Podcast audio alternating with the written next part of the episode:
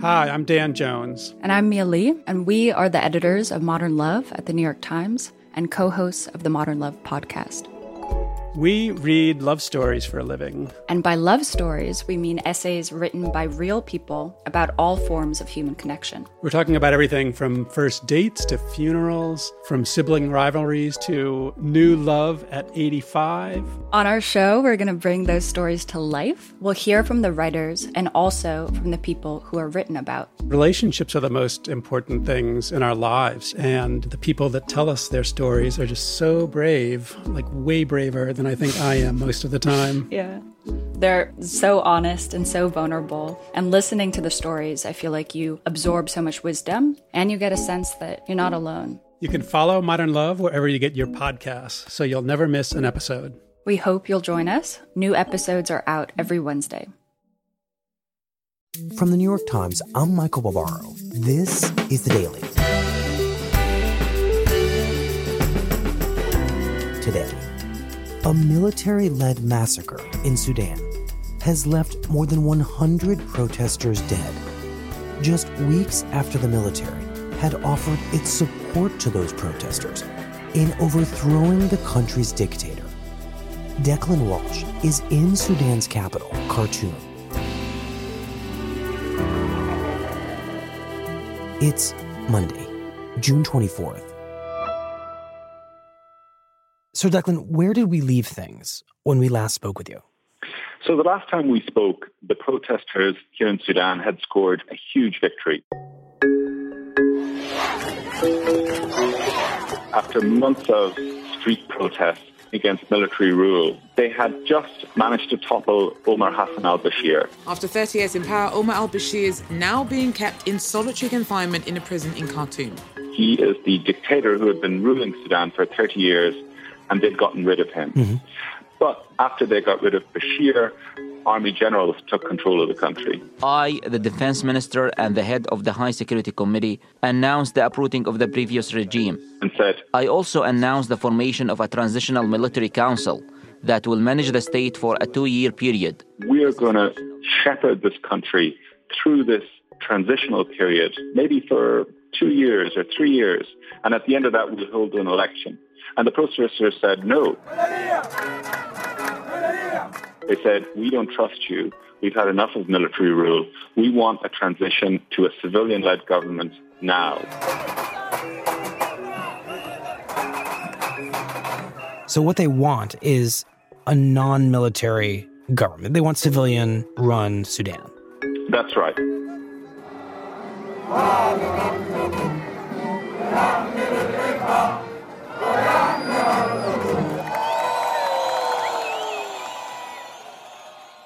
And so there was this struggle going on. You had thousands and thousands of Sudanese, young Sudanese, were camped at the gate of the military's headquarters, effectively blocking people from entering and leaving via the main entrance. Hmm. And inside those gates, you had the country's most powerful military generals telling the protesters, it's okay, we're going to keep calm, we're all going to talk our way out of this. And that went on for weeks and weeks. It dragged on into the holy month of Ramadan. You know, people went back to work, but they would go down to the protest area after work.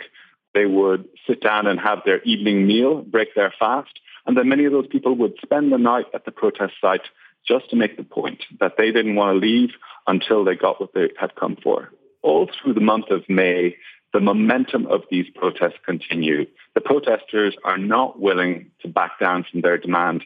And yet, there are signs that the generals are losing patience. Hmm. And the tension starts to build. And then all that comes to a head early in the morning of June third. And what happens on the morning of June third? The night before, there had been a rainstorm, so the ground was sodden. The electricity in the area had been turned off. And now you had these thousands of protesters tucked in for the night, fast asleep.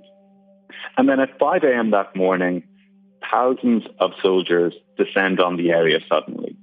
They come from all directions. They're led by soldiers from this paramilitary force called the Rapid Support Forces, and they rampage through the protest area. They burn the tents that the people are sleeping in. Wow. They start firing their guns, first in the air, then directly at some of the protesters. We've seen these images of hundreds of people running for their lives down the streets, captured on video by many of the protesters themselves. Mm-hmm. There are accounts from eyewitnesses that at least several dozen women were raped, perhaps many more. They dumped the bodies of some of the people who had been killed in the Nile. And by the end of that morning, this paramilitary group had managed to push all of these protesters off the protest site and sent them scattering into the neighborhoods around. The protest leaders and the doctors groups that work with them have so far counted one hundred twenty-eight people killed on that day, and also in similar clear-outs that took place in thirteen towns across Sudan on that same morning.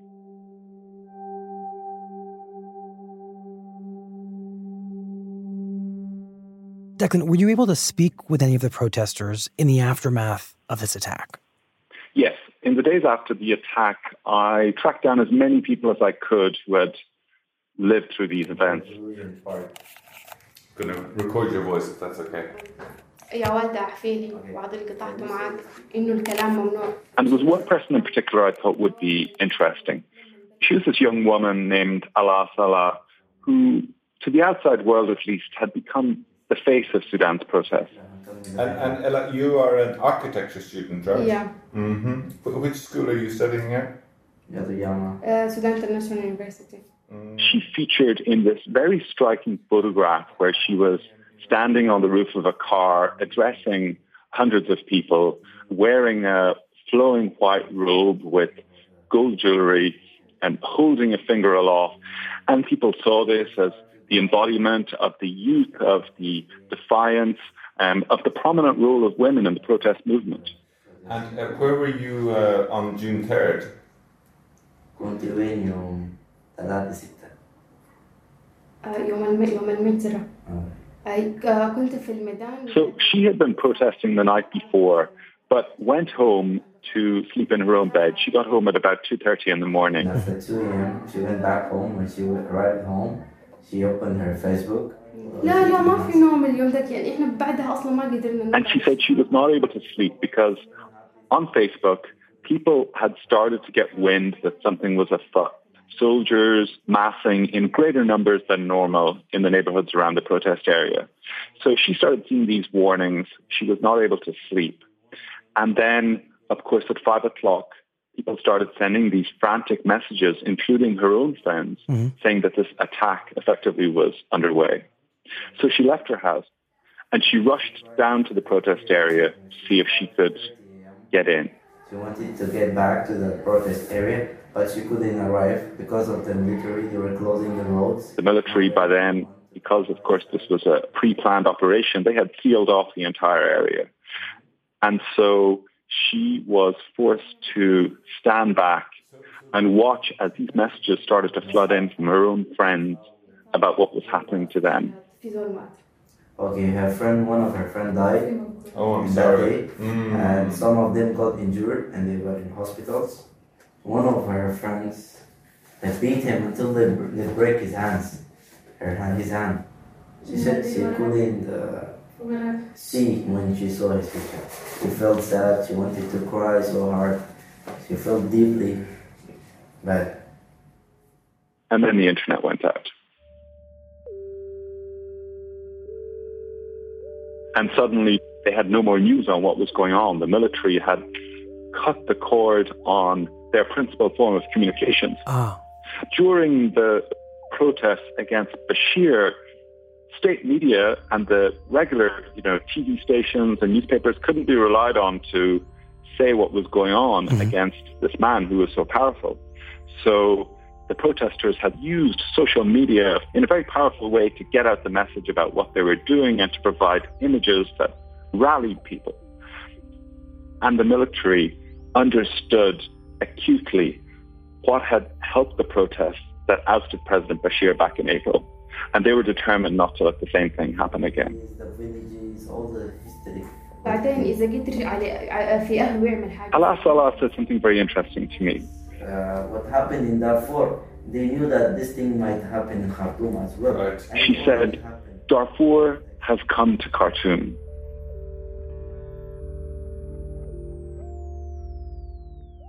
And what does she mean by that? That's a reference to the man who ordered these attacks and who had carried out atrocities in the western province of Darfur many years before. His name is General Mohamed Hamdan. Everybody here calls him Hemeti. Hemeti. Hemeti is this man who comes from one of the poorest and most remote parts of the country. He was recruited by the government to be a commander in one of these militias called the Janjaweed. The Khartoum government denies helping the Janjaweed, but officials here say the militiamen are armed by the central authorities and get tactical support from government military aircraft. To effectively carry out its dirty work in Darfur, it wanted to quell an insurgency led by people from an ethnically African background, and it armed and coordinated this militia called the Janjaweed that carried out attacks not just against rebels, but against civilians. Hundreds of thousands of people, three hundred thousand people, died during that conflict. And President Bashir himself faced genocide accusations at the International Criminal Court as a result of his role in that conflict. We concluded, I concluded, that genocide has been committed in Darfur, and that the government of Sudan and the Janjaweed bear responsibility. And, and then later, about five years ago, President Bashir started repurposing the Janjaweed into this new force, which he called the Rapid Support Forces. He made them a formally a paramilitary group. Is the R S F the same thing as those Janjaweed militias? Well, there are slight differences in terms of the uh, recruitment, but yes, they are exactly the same thugs. And he started to use them not just to fight in Darfur, but also in other parts of Sudan where rebellions had erupted. So Hemeti had played a role as a commander in Darfur, but when the protests started and when Bashir was overthrown, General Hemeti portrayed himself as being on the side of the protesters. We want free and fair elections and for the Sudanese people to pick who they want. And then on June third, of course, Hemeti effectively pulled the rug from under all of those people, and he sent his troops onto the streets of Khartoum. So these protesters had placed their trust, in a sense, in the wrong man. These protesters did not think that this man was going to turn his guns on them in the same way as he had done in Darfur so many years earlier. And it turned out that they were wrong. And across Sudan, so many people were left wondering, how could their country's military justify this use of violence against a group of unarmed civilians right. who said that all they wanted was a return to democracy in the country? And so last week I went to Sudan's military headquarters, where General Hemeti was now sitting in an office close to the top floor. And I asked him. We'll be right back.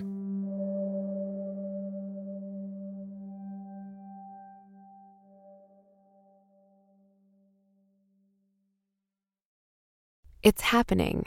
Gradually, we're getting one step closer to hugging, to dancing, to shaking our neighbor's hand. With every covid nineteen vaccination, your local C V S is helping us get one step closer. So what do you want to be one step closer to? A big wedding? Spin class?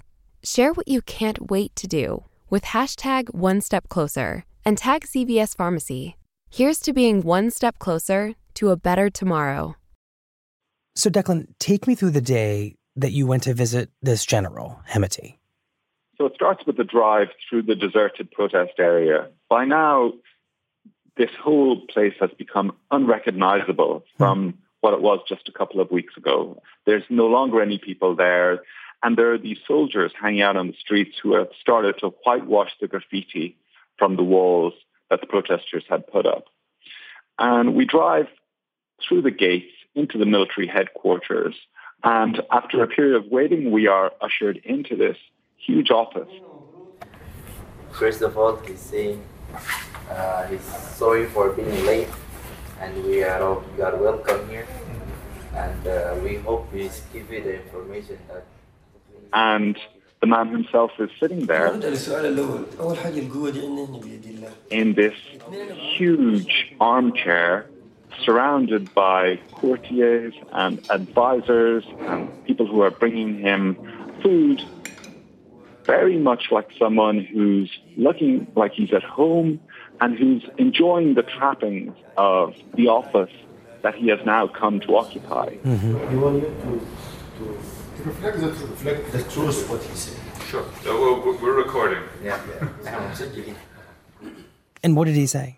Um, you, you have this uh, American envoy. He's due to come to uh, Khartoum, I think, today. I'm sure he's going to meet with you. What's your message going to be for him? Before coming here, he said he's coming here to tell the army to stop killing civilians. What will you respond to him? Initially, he was pretty evasive. And then he tried to turn the focus away from his soldiers and onto the protesters themselves.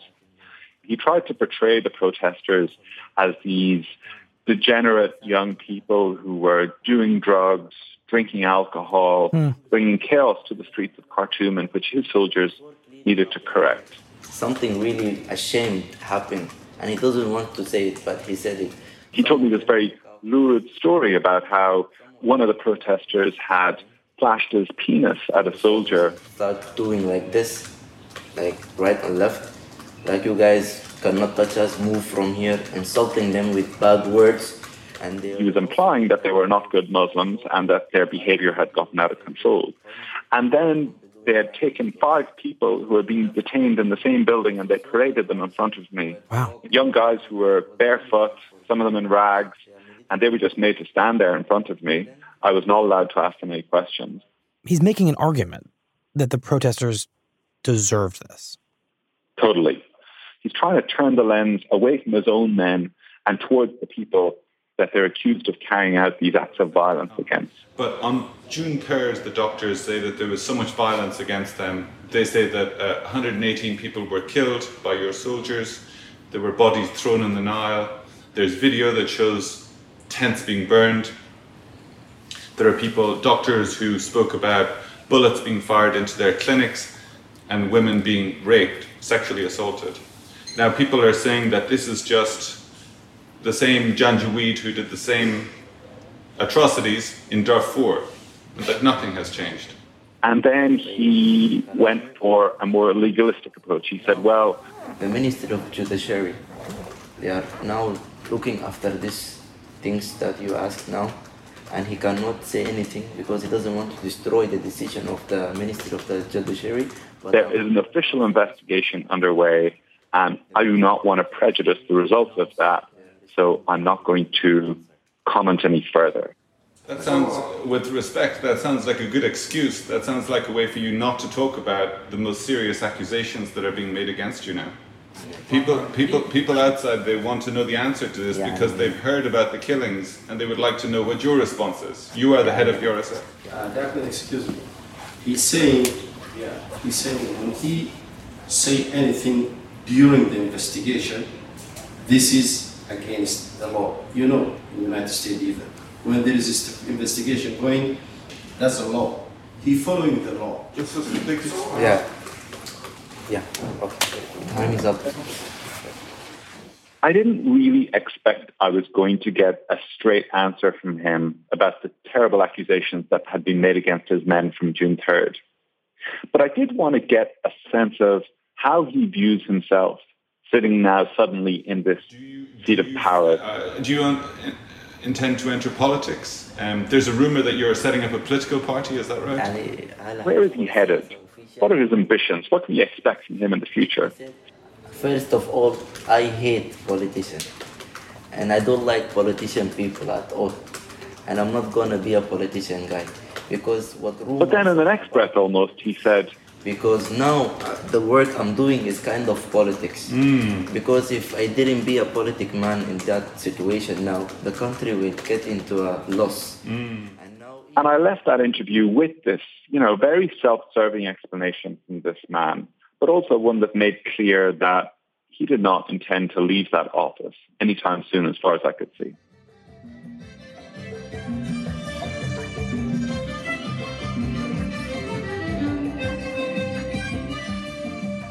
And sure enough, just a couple of days later, I went to a village about forty miles north of Khartoum, where he held this what I can only describe as almost like a kind of presidential election rally. Hmm.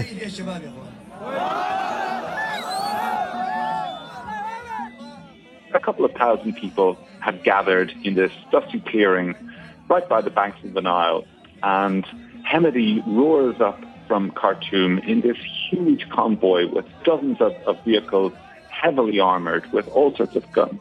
And then Hemeti stands up onto the stage and he delivers this speech. He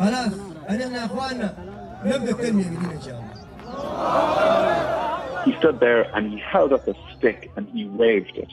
And to a Sudanese person, that image brings to mind nobody more than deposed President Bashir. Hmm. That was the way that Bashir spoke to them for thirty years.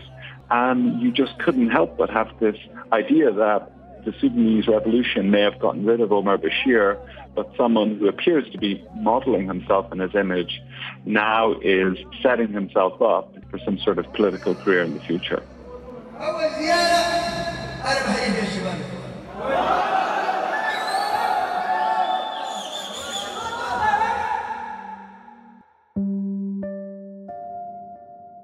So is this it for the protesters? Is this movement over? When I asked Alaa Salah about this, how do, how do you feel about that political situation now, now that, you know, things have changed? I mean, the image that you were famous for, the photograph, was an image of hope and inspiring for many people. At this moment now, do you still feel hopeful for the country? She started off by telling me just what a depressing moment this is. You know, she told me that she can't bear to even visit the protest site in front of the military headquarters. Mm-hmm. And yet,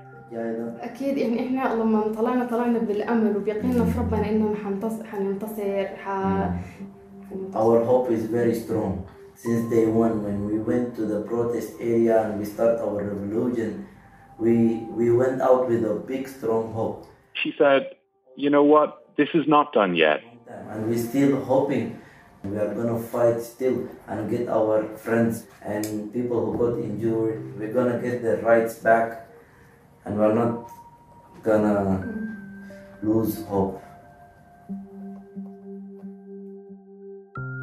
And sure enough, last Wednesday evening, I went out to a suburb on the edge of the city where a protest had started again. And you had hundreds of people sitting outside in chairs, even in sofas that they'd pulled out to the front rows of this gathering, listening to political speeches. And it was this really bracing moment where you saw, no, this is this is not done. And in fact, that meeting was one of several that had taken place across the last number of days in various parts of Khartoum, trying to restart this revolution, get people to move past the depression of what happened on June third and to really instill a sense of hope again in the idea that Sudan's revolution is not yet over. There were a couple of moments where people raised this chant of Madaniya, which means civilian rule, and the whole place rose and everybody shouted it together.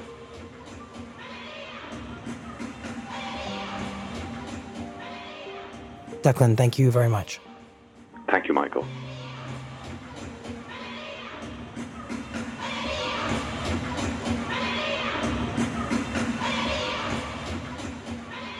We'll be right back.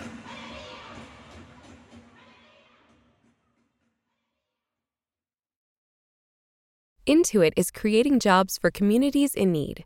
For Sandra and Morristown, Tennessee, jobs have led to more optimism and opportunities. What really sets Intuit apart is they truly care about people. If you give someone an opportunity, their life will get better. And being able to see that affect my community in a positive light has been amazing. Learn how Intuit, the makers of TurboTax, QuickBooks, and Mint, is creating jobs for communities like Sandra's at intuit.com slash possibilities. Here's what else you need to know today.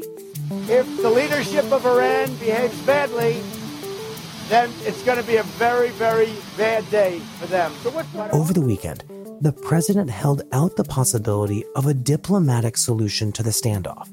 saying he is eager to work with Iran if it gives up its aggressive behavior and its ambition of developing a nuclear weapon. If Iran wants to become a wealthy nation again, become a prosperous nation, we'll call it, let's make Iran great again. Does that make sense? Make Iran great again. It's okay with me. But they're never going to do it if they think in five or six years they're going to have a nuclear weapon. And a well-known advice columnist, E. Jean Carroll, is accusing President Trump of raping her inside the dressing room of a high-end Manhattan department store in the mid nineteen nineties. Trump has vehemently denied the allegation, saying he had never even met Carroll. But a photograph surfaced over the weekend showing Trump speaking with Carroll at a party in nineteen eighty-seven.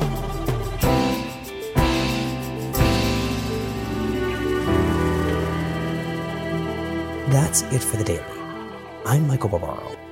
See you tomorrow. You're still running your business on QuickBooks? More like quicksand. The bigger your company grows, the faster you sync with outdated software. NetSuite by Oracle is the scalable solution to run all key back office operations, no matter how big your company grows. ninety-three percent of surveyed organizations increase visibility and control since making the switch from QuickBooks to NetSuite. Right now, NetSuite is offering a one-of-a-kind financing program. Head to netsuite.com slash daily. That's special financing at netsuite.com slash daily. netsuite.com slash daily.